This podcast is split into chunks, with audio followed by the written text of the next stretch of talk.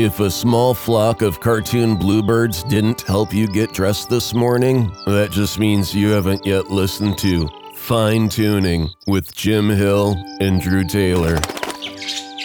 No, the black dress slacks, please. Thank you. And now, Jim Hill. Welcome to Fine Tuning with Drew Taylor, your one stop shop when it comes to animation news and commentary. I'm Drew's co host, entertainment writer Jim Hill, and as he and I are recording the show on Wednesday, February 6th, 2019, it's just a few days after the 46th Annies. It is. That took place earlier this week, and a lot of people very excited about their new Annie Awards. No more than the folks at Sony who took all seven categories that they were Yeah. up for and uh, the Visual Effects Society. They too have an, uh, an award, uh, the VS Award, and pretty much the same thing. Spider Man Into the Spider Verse swept all four of the categories. It was nominated in there. So this Sony Pictures animation film really is the one that you have to beat if you're going to take the Oscar this year, right? Yeah, I mean, I was uh, I was hanging out with another of the nominees, and I said, "Oh, maybe you'll win uh, an Oscar by the time this this interview comes out." And he said, uh, "I don't think so." So I think everybody everybody knows that Spider Man is the one to beat. uh, among the other Academy Award nominees, they got nods at the Annies. I mean, for example, Incredibles 2, it, it took home two Annies, one for the best music in an animated production, which Michael Giacchino, Giacchino. Michael. Giacchino. Yes. But, you know, again, he always does such wonderful work. And Incredibles also got best storyboarding in an animated feature production, which that one I think might have been a tough call if you think about how Spider Man into the Spider Verse, how those boards must have been. Yeah. It was a tough year. I feel like at the Annies. Ralph Breaks the Internet. Uh, that took home the award for Best Animated Effects in an Animated Feature Production. Isle of Dogs, a single award there, but that was for voice acting in an animated feature, and that's for Bryan Cranston's fine work in this Wes Anderson production. Also wanted to note here a couple of films and TV shows that Drew and I and I have talked up in previous fine tuning episodes got some love at the Annies. Uh, Hilda took home three awards. Uh, that Netflix series got Best Animated Television and Broadcast Production for Children. Took home another award for character animation in an animated television show, broadcast production, and the third was for Best Writing. Hard to argue with that because that show is amazing. Now, on the other hand, BoJack Horseman. Uh, Drew, I know this is a sore point. Have we actually started watching this show yet? We haven't. I know you're gonna hammer on me like you do on Dan Z to watch Star Wars Resistance. I will. I will start uh, BoJack very soon. That's my. That's my promise to you, Jim. Okay, because again, it's just you live out there, all right? You should be in the cast. I agree. Okay, so it took home the best general audience animated television broadcast production, and, and Will Arnett, who voices the title character in BoJack, took home this year's Annie for best voice acting. And Mary Poppins Returns also got two Annies, one for best animated special production, and the other was for best character animation in a live production. And Love that. now, did you see in the Disney earnings call? They were actually talking about how the reason the studio didn't do as well as it had done last year was that they actually blamed it on Nutcracker in the Four Realms failing to start completely. But they also, the way they described Mary Poppins Returns was it did so so at the box office. Right. I guess is true. Yeah. I mean, it's it's no Nutcracker in the Four Realms. I mean, that is an unmitigated disaster. But Yeah, did you ever see that? I'm literally looking at the Blu-ray and the DVD. It showed up at the house the other day, and it's this cover, the DVD covered with snow, and it's just sort of like I'm in New Hampshire. It's February. There are polar bears on the lawn. I will wait. You're you're already in the ice realm. That's right. That's right. Yeah, but I mean, Mary Poppins Returns made 168 mm-hmm. million domestic and 160 foreign mm-hmm. for a worldwide cum of 330. I mean, that's pretty good for a movie that's a sequel to a movie that Yeah. most of the people that saw it weren't alive for, you know, the first time. I don't know. I, I feel like that they should count that as a win, but maybe I'm looking not looking, you know, as forensically at, at the numbers as I should. By the way, have you been following this whole best song thing for the Academy Awards and how Yeah. supposedly Lady Gaga arm twisted the Academy, which is having just a, a terrible year in regard to this the awards broadcast. But it, I guess originally Yeah. they were just going to do the two songs of the five nominated songs, and I guess she threatened to pull out of the show if they yeah, they didn't. I mean, I give her a lot of credit for that. Okay, so how are you interpreting this word that's coming out of Disney that a special guest will be performing Where the Lost Things Go? I can't figure that one out. I mean, it's not Julie. What's her name? What's her name? Julie Andrews? Julie Andrews. It's not Julie Andrews Okay. because she has some kind of she had some kind of vocal operation, right? That she can't really sing anymore. Mm-hmm. Supposedly, The Balloon Lady was written for Julie. Really? You had Dick Van Dyke come back as Mr. Dawes Jr. And the story I've heard is that supposedly Julie still can sing, but it's a much smaller register. I mean, she was famous for this huge octave range that she used to have, Right. but she can still sing. Supposedly, The Balloon Lady was written for Julie Andrews, and that's how they approached her. And and it was going to be this very sweet on-screen moment where you know, again, you know, the moment where the balloon lady, you know, there's only one balloon left, Mary Poppins. I believe this is yours. It was literally going to be a passing of the torch moment from one Mary Poppins to the other Mary Poppins. But Andrews was just like, eh, no, I, I can't do that. This wouldn't be fair to Emily, especially so late in the film. It would pull people out of the movie. So, in a weird sort of way, the choice of giving the role to Angela, uh, that works. But I just wonder, it would be relatively easy to say Emily Blunt, but very Right. special guest. So, I know. I wonder if it's like someone modern though. You know, like some pop star or something. I don't know. okay, You know, Katy Perry comes out to do where the lost things go. I was going Patton Oswalt. but all right. Anyway, just quickly wrapping up the Annies here. Also, Mirai, the film you were nice enough to sort of clue me into, uh, that took home Best Independent Animated Feature uh, at the year's And then uh, those terrific Mickey Mouse shorts that Paul Rudish and his team at Walt Disney Television Animation have been churning out since 2013. They took home two Annies. Uh, they got Best Directing for Animated Television Broadcast and another for Best Music, which not really surprised. I mean, Chris Willis does such great work on that show musically. He's amazing. And Yeah. he's doing a new song too for the attraction, right? Yes, I want to say uh, Kevin Rafferty, the gentleman who's in charge of the attraction, was kind of warning me at the D23 Expo a, a couple of years ago about this thing's a complete earworm. It's like Small World on heroin. So be ready to have to walk out with this in your head for the rest of the day. But while we're talking about Mickey and Minnie's Runaway Railway, I guess we should let folks know that there seems to be some news here that they were shooting to have this attraction open in time for May 1st, which of course is the actual 30th anniversary of of uh, Disney's Hollywood Studios. In fact, uh, you know, if you look at the new logo for the studio, the you know Mickey and Minnie, the Paul Rudish version of Mickey and Minnie, are right in the center of it. But it's it's I guess the the, the train is behind schedule. It's running late, Drew. Oh, I'm hearing now July. Now, it was just last week you and I were talking about the Pixar Spark shorts, uh, that artist project that the folks at Emeryville just launched. And yeah. previously, the only place you could see these shorts was at the El Capitan Theater, where they were being shown with The Little Mermaid, which is being screened there as part of the 30th anniversary. Oh, oh and was, Yeah, they were doing that, and they were, you know, they had there were a lot of like special programs for Mm-hmm. Bao, which is in competition for the Oscars this year. So I think there was a lot of stuff Oh. going on there. Yeah, But before I forget, uh, speaking of the 30th anniversary of, of The Little Mermaid, you were at a junket that Walt Disney Studios Home Entertainment was doing for what?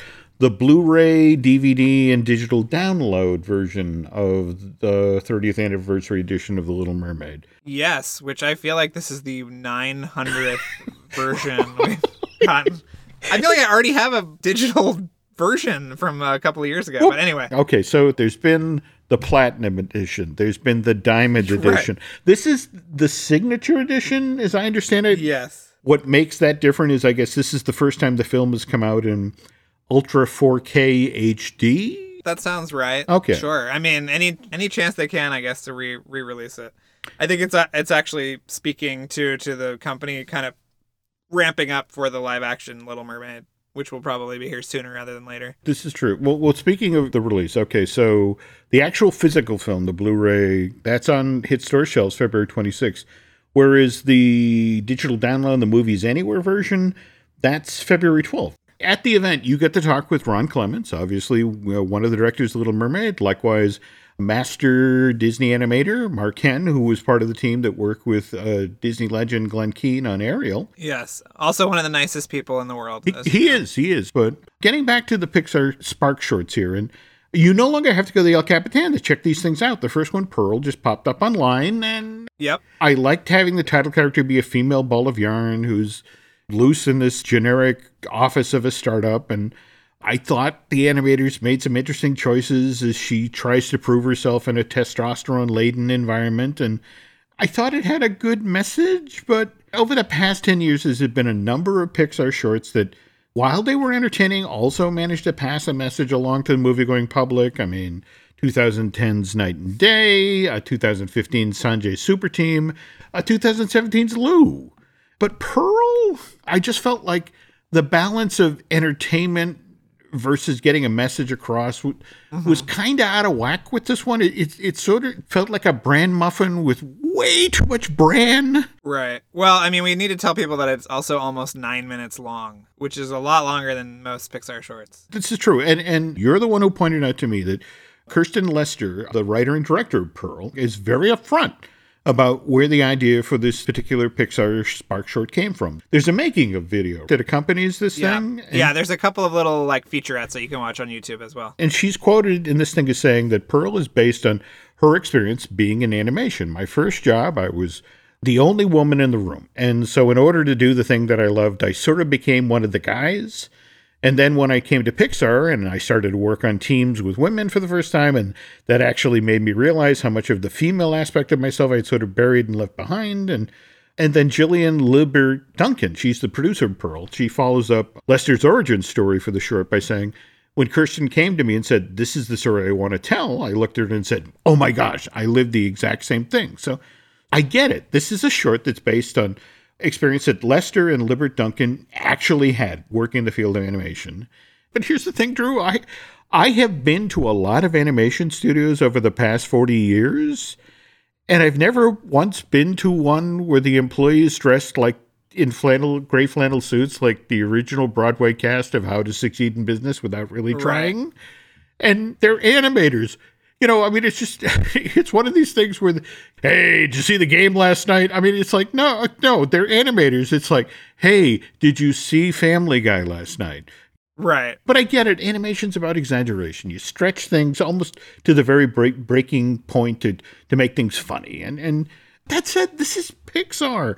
The animation studio where, where John Lasseter, one of the company's founders, was just forced to leave because he helped foster this this work environment where female employees in Emeryville felt uncomfortable. You, yeah. you can't tell me that by making this the first Spark short, the first Pixar artist project out the door, the, the one that you release online is the first taste that people see of, of this new effort, that that there isn't a message being sent here. One that perhaps says, yeah. you know, we're aware of Pixar's problem in the past with the brotastic work environment and what women's had to deal with up here with John's wandering hands or the unwanted hugs, and we're working now to change that. That's great, but you know the old Samuel Goldwyn saying about if you want to send a message, use Western Union and Right. And again, you just said it. At 8 minutes 43 seconds, this short doesn't seem all that short, and it seems a little ham handed to me. I mean, me personally, I like my Pixar shorts to actually be short, and when they're not subversively funny like Lifted or Presto, they're sweet like Luna or Piper. And while I'm getting put on Pixar's list never to be invited to Emeryville ever again, I, would like to circle back to Incredibles 2 for just a moment. Okay. Correct me if I'm wrong. It takes Brad Bird 14 years to come up with a compelling storyline for the sequel to The Incredibles. And so the best that Brad can do for the movie's B story is that Bob and Helen have to switch places with, you know, Helen going out in the world and she becomes a superhero while Bob stays home and deals with the kids. So Bob Parr suddenly discovers that being a homemaker is tough work. But because Bob perseveres, he, he then reconnects with his kids and he becomes a better husband and a better father and a wonderful message for moviegoers to get. The only problem is, Drew, I got this message back in 1984 when 20th Century Fox released Mr. Mom into theaters. And back then it was Teri Garr and Michael Keaton who switched places. And when Mr. Mom was released to theaters, back then. It did pretty well. It was the ninth highest grossing movie in Hollywood for all of 1983. John Hughes screenplay. Yes, and it sold $64 million worth of tickets, which doesn't sound like a lot by today's standard, but keep in mind the number one film for that year, top ticket seller was uh, Return of the Jedi, and that sold 252 million worth of tickets. So, mm-hmm. whereas Incredibles, it only sold 1.2 billion dollars.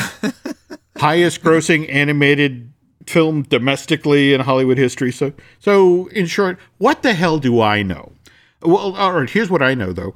As you pointed out, at the end of Purl, there was a card that read more Spark shorts are coming to Disney Plus in 2019. And what was kind of cool is under that, there was an actual line that said, there's a physical Disney Plus website at this point where if you go, you can sign up to get updates about Disney's soon to debut subscription streaming service which I guess, according to yesterday's earnings call, really isn't debuting soon. Yeah, so I think there was a preconceived notion that the Disney Plus app would be the, at the end of fiscal 2019. So, like, you know, October ish. But what I've heard is it will be launching by the end of calendar 2019. Okay. So that gives it a few more months to be refined and I know that they want to make a big splash and try to have some of the big movies and TV shows ready by then. But what will be on there, I'm sure, are the Spark Shorts. Mm-hmm. There's another one debuting next week called Smash and Grab. That's about two antiquated robots. Mm-hmm. So I'm very excited about that. And then the week after that is Kitbull, which is about a friendship between a stray kitten and a pit bull. So maybe you'll like one of those shorts a little bit better, Jim. All right. I'm sorry. I, I got up this morning and put on my crabby pants. Okay. Before I get in myself into any more trouble here, we should talk about what you learned at, uh, yesterday at that Walt Disney Studios home entertainment junket. So give us a minute here. Then Mr. Taylor will share what he knows.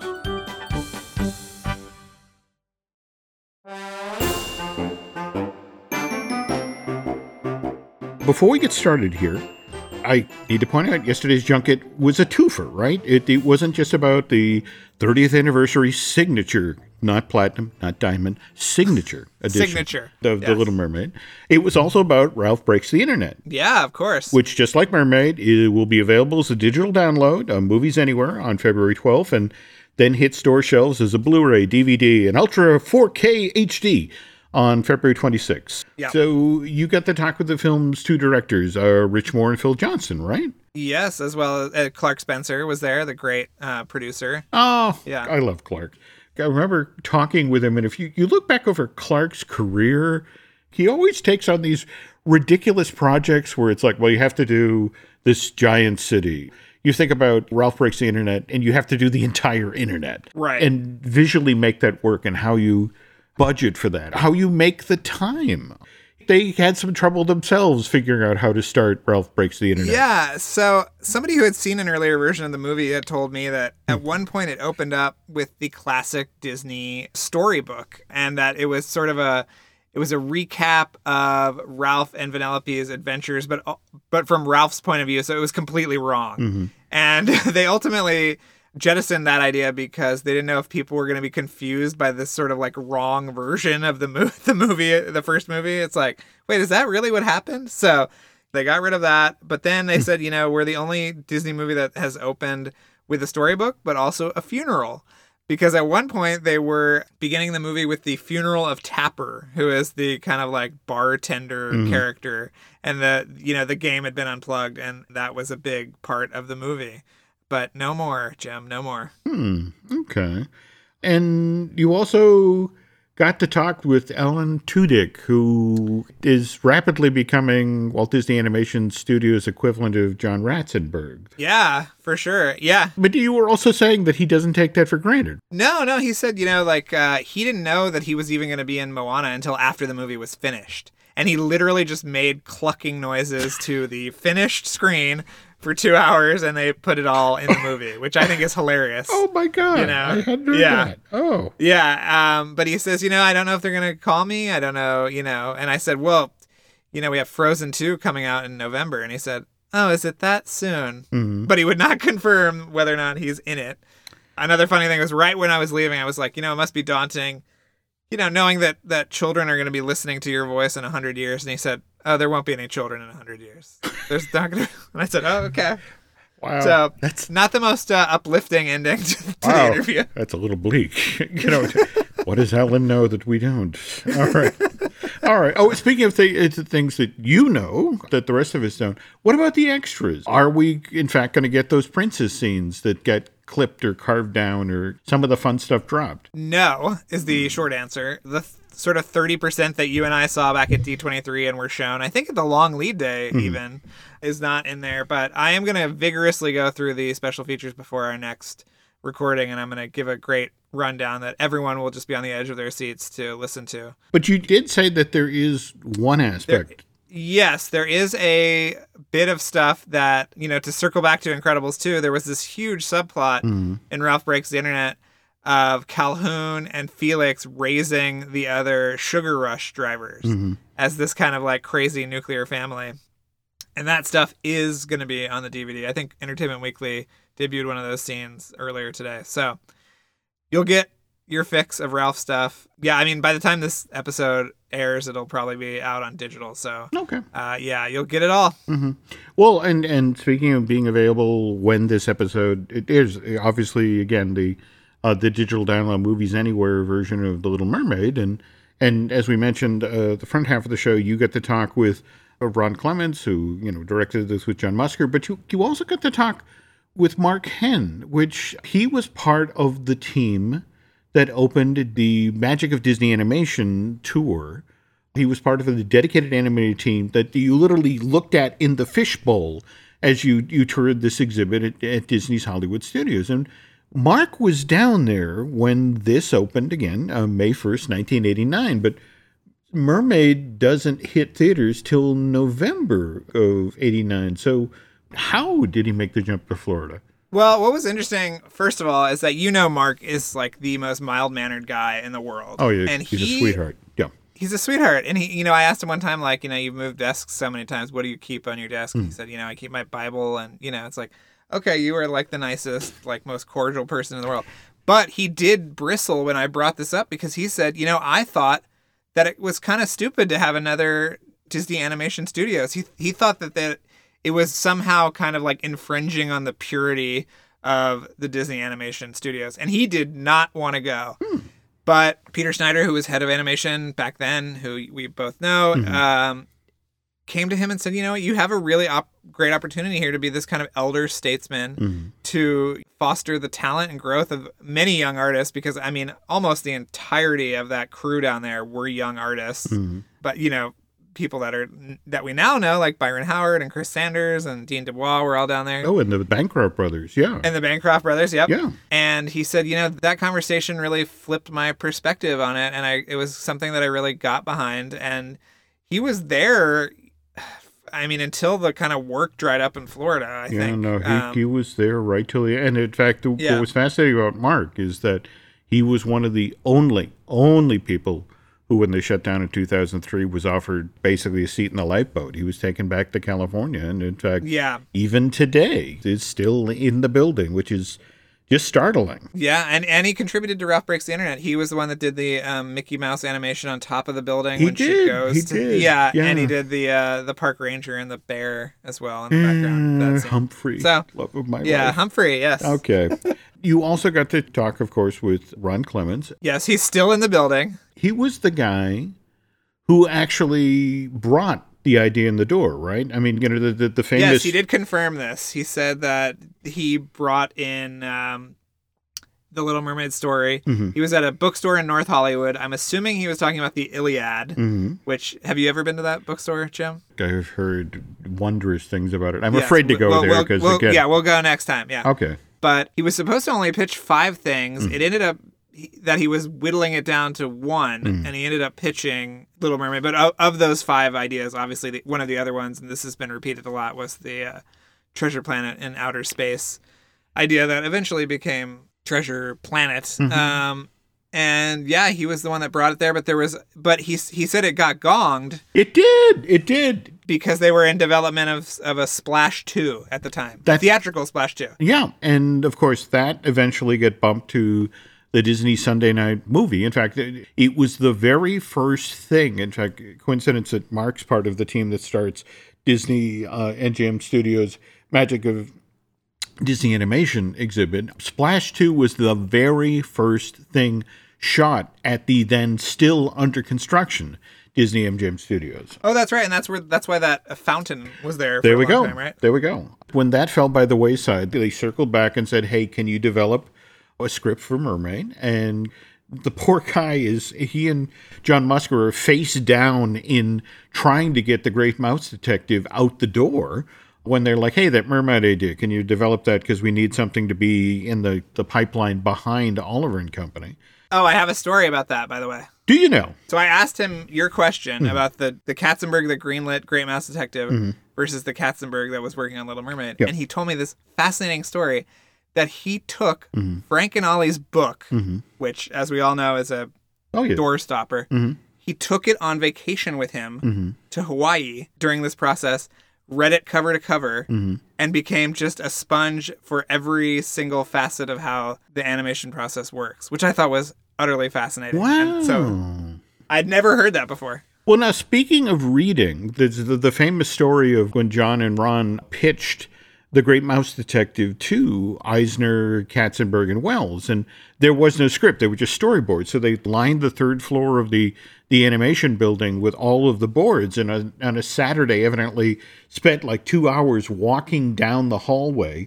Eisner had made movies like Raiders and that sort of thing that were very storyboard dependent, but there was also a physical script. Right. Evidently, by the end of the afternoon, the three of them are exhausted, and they're like, "Yeah, I guess it's a good movie. Okay, we'll put it into production, but we're not doing this again. From here on in, before we decide, you guys have to write scripts." And so that's what they wound up doing with Little Mermaid, which proved to be a problem with the second act when Ariel didn't talk. Yeah, they said that, that that required a lot of finessing with the executives, but Mark, who was sitting there with Ron, said, you know, for me, mm-hmm. it was an animator's dream because of all, all this great kind of pantomime mm-hmm. and, and stuff like that. But yeah, that was a real struggle to get through. evidently because Ariel didn't talk for a good chunk of the movie, they needed her to be partnered with a character that just talked a mile a minute, just, just could fill any narrative gap.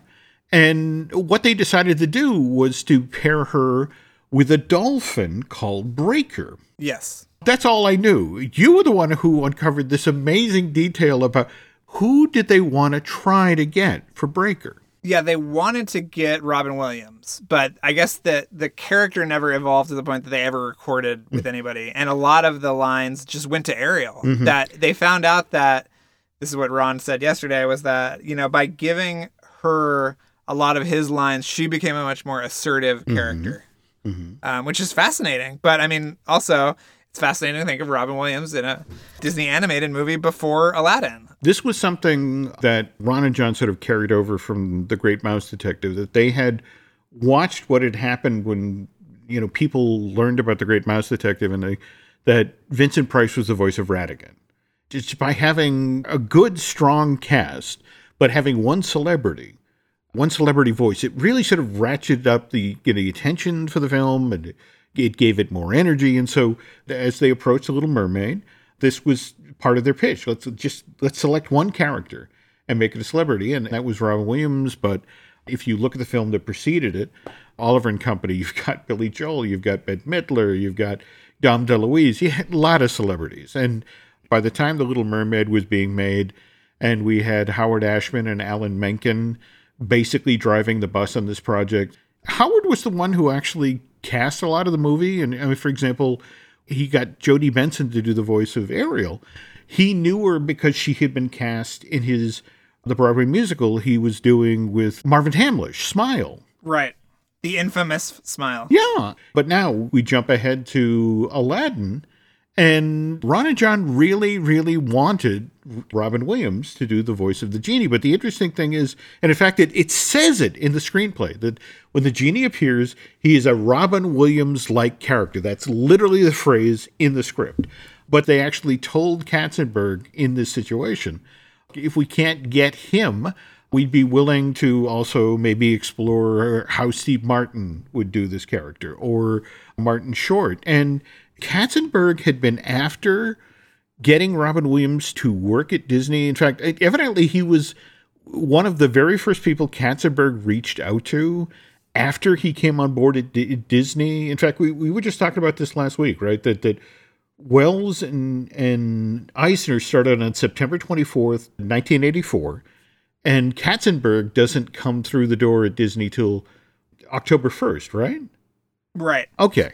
Katzenberg is, is immediately assigned, you have to get things in production for both television and movies at Disney. And so Jeffrey finds two scripts, one of which is is Down and Out in Beverly Hills, which was the first touchstone film that was made under Eisner that came out into theaters July 31st, 1986. So they got that out the door as quick as they could do it, but you had to go out and cast Nick Nolte, you had to get Bette Midler, you had to get Richard Dreyfuss.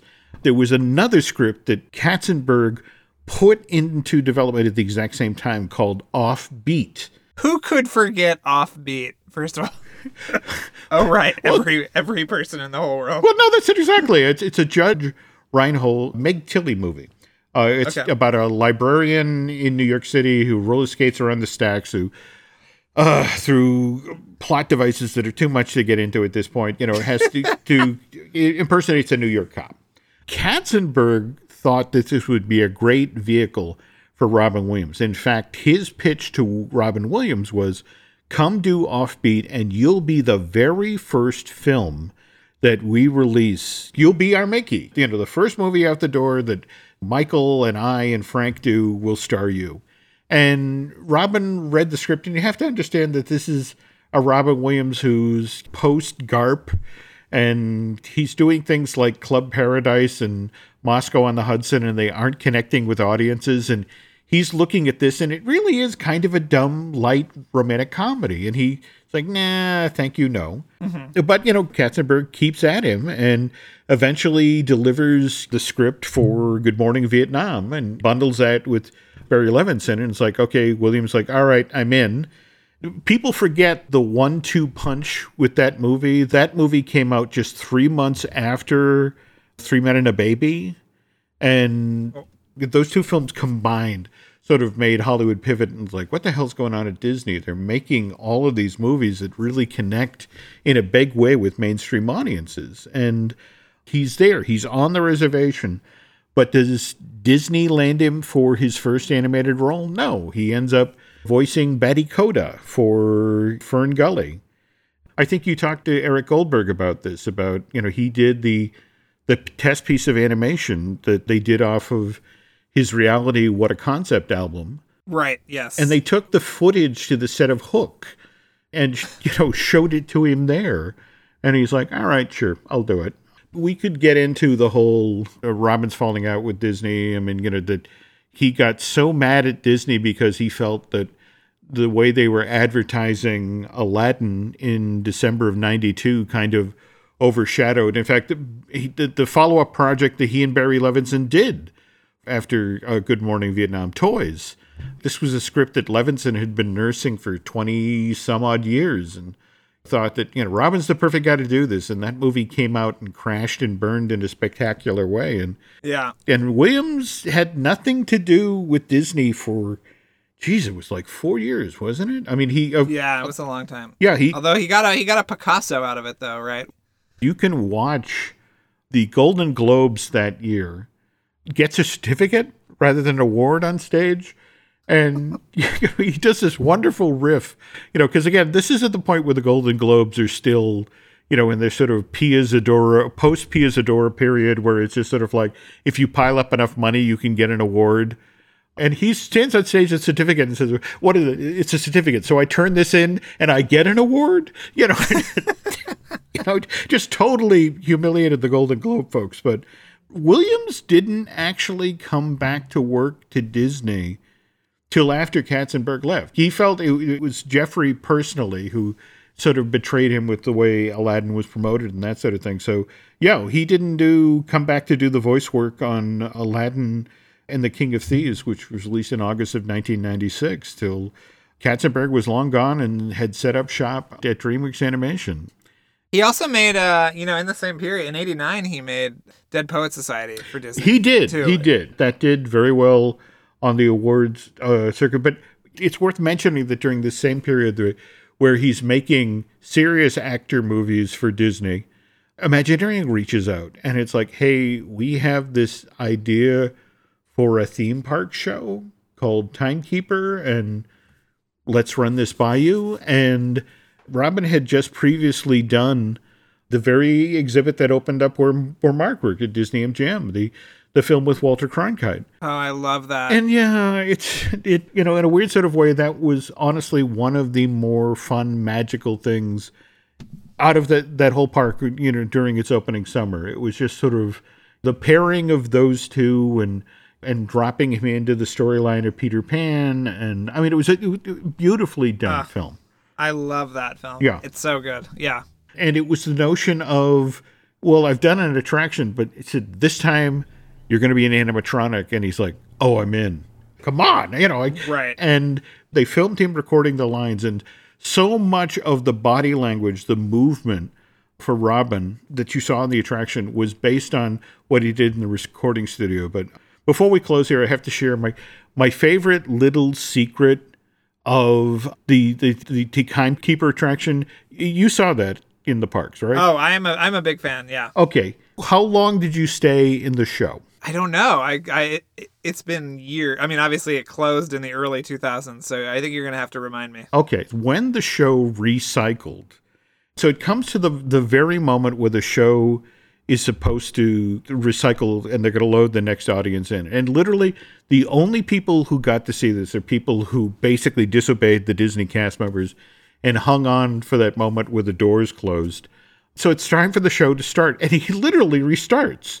You could hear like a key in, in a car that you know, Oh, that's so cool. and, and, and literally the figure shakes like and then finally it's like and he's up he's moving and and you know he then turns and greets the audience but it was just just this little audio cue that they created that was only for to entertain the cast members who had to watch that thing 20 30 40 times a day it's a show I miss, uh, you know, even to this day. I, I think it was just such a wonderful expansion of, you know, what they had done with the Circle Vision 360 and to, to tell a story. And I, I also, I loved the story of H.G. Wells and Jules Verne and Rhea Perlman also did great work. But Yeah, it was a it was a great show, and I don't know how many people have actually seen it. I mean, it was it was there for a long time, so I'm, I'm assuming a lot of people watched it, but always always seemed to be standing in that theater with a little, few fewer people than I thought that there would be. I mean, it was pretty empty in there sometimes, but it was a great show. I agree completely. what will be intriguing for me right now is if if we could go back and watch that today because they did so much on location work in France and, and around Paris and when you think about I, I would love especially you with, with with your expertise on uh, Mission Impossible to you know whether or not you could recognize some of the, the places where they shot Fallout filming from. location, yeah, Yeah. yeah, I'm sure. Yeah, it was amazing that it was a 360 show that had a narrative structure I- to it. it. It showed it could be done. So, you know, Yeah. I just I wish they tried to do it again. Well, again, speaking of Mission Impossible, which again, big news, you know, the, the two films coming out, what, what 2020, 2021? Uh, yeah, 21 and 22. Oh, 21, We 22. a- yeah, yeah. Okay. We have a little bit, but we'll have Top Gun next year. It'll be fine. Uh, You'll get, you'll get your fix of Okay. Tom Well- falling off of things. All right, now, now again, you have your your, your wonderful Mission Impossible, you know, centric podcast, Light Yeah. the Fuse. You were alluding to special guests a while ago. Can we talk about them now? We can't talk about them yet, but I can tell you who's coming up in the immediate future. Um, so this week, the week that we're recording, is the first episode with Robert Elswit, who is an Academy Award winning cinematographer. He shot Tomorrow Never Dies and There Will Be Blood, and he shot uh, Ghost Protocol and Rogue Nation. So the Ghost Protocol conversation is this week, and then Rogue Nation is next week. And he is amazing. Jim, you will get such a kick out of him. He is just an old school Hollywood guy who has the best stories and does not give a damn about who he's making upset anymore. So I think you'll really love it. Can't, And, um. Yeah, after that, we've got some guys from Filmograph who did the, speaking of animation, they did the title sequences for Rogue Nation and Fallout. So beyond that, yeah, we have a really big, super huge guest. Um, an incredible guest, really, one might say. Oh, okay. All right. All right. All right. Yeah. All right. All right. But just Yeah. don't give it away. okay. Uh, well, again, when you're not listening to do those great shows and you got some free time, we got some other stuff over at the Jim Hill Media Podcast Network. We got the Disney Dish Show, which I do with Len Testa. We got Marvelous Disney, which I record with the amazing Aaron Adams. We have Looking at Lucasfilm, which I do with the great Danza here, and we have Universal Joint, which I do with Dustin Fuse.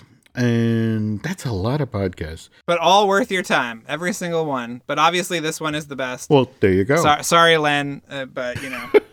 Well, and, and speaking of podcasts, folks, if you would help Drew and I out, if you could head over to iTunes and rate our shows and write a review, that sort of thing, that would be very helpful to get other people aware of the shows. It would. Yeah. That's it for this week, though. I guess you and I are going to be recording one like really quick because you're going to be Yeah. seeing How to Train Your Dragon Hidden World like in a minute. Tomorrow. Yeah. Yeah, yeah. I'm excited. Ah. So, yeah, there'll be a lot of good stuff next time, I You, promise. you get to do such cool stuff. And on behalf of Mr. Taylor and myself, thank you for listening, and we'll be back soon.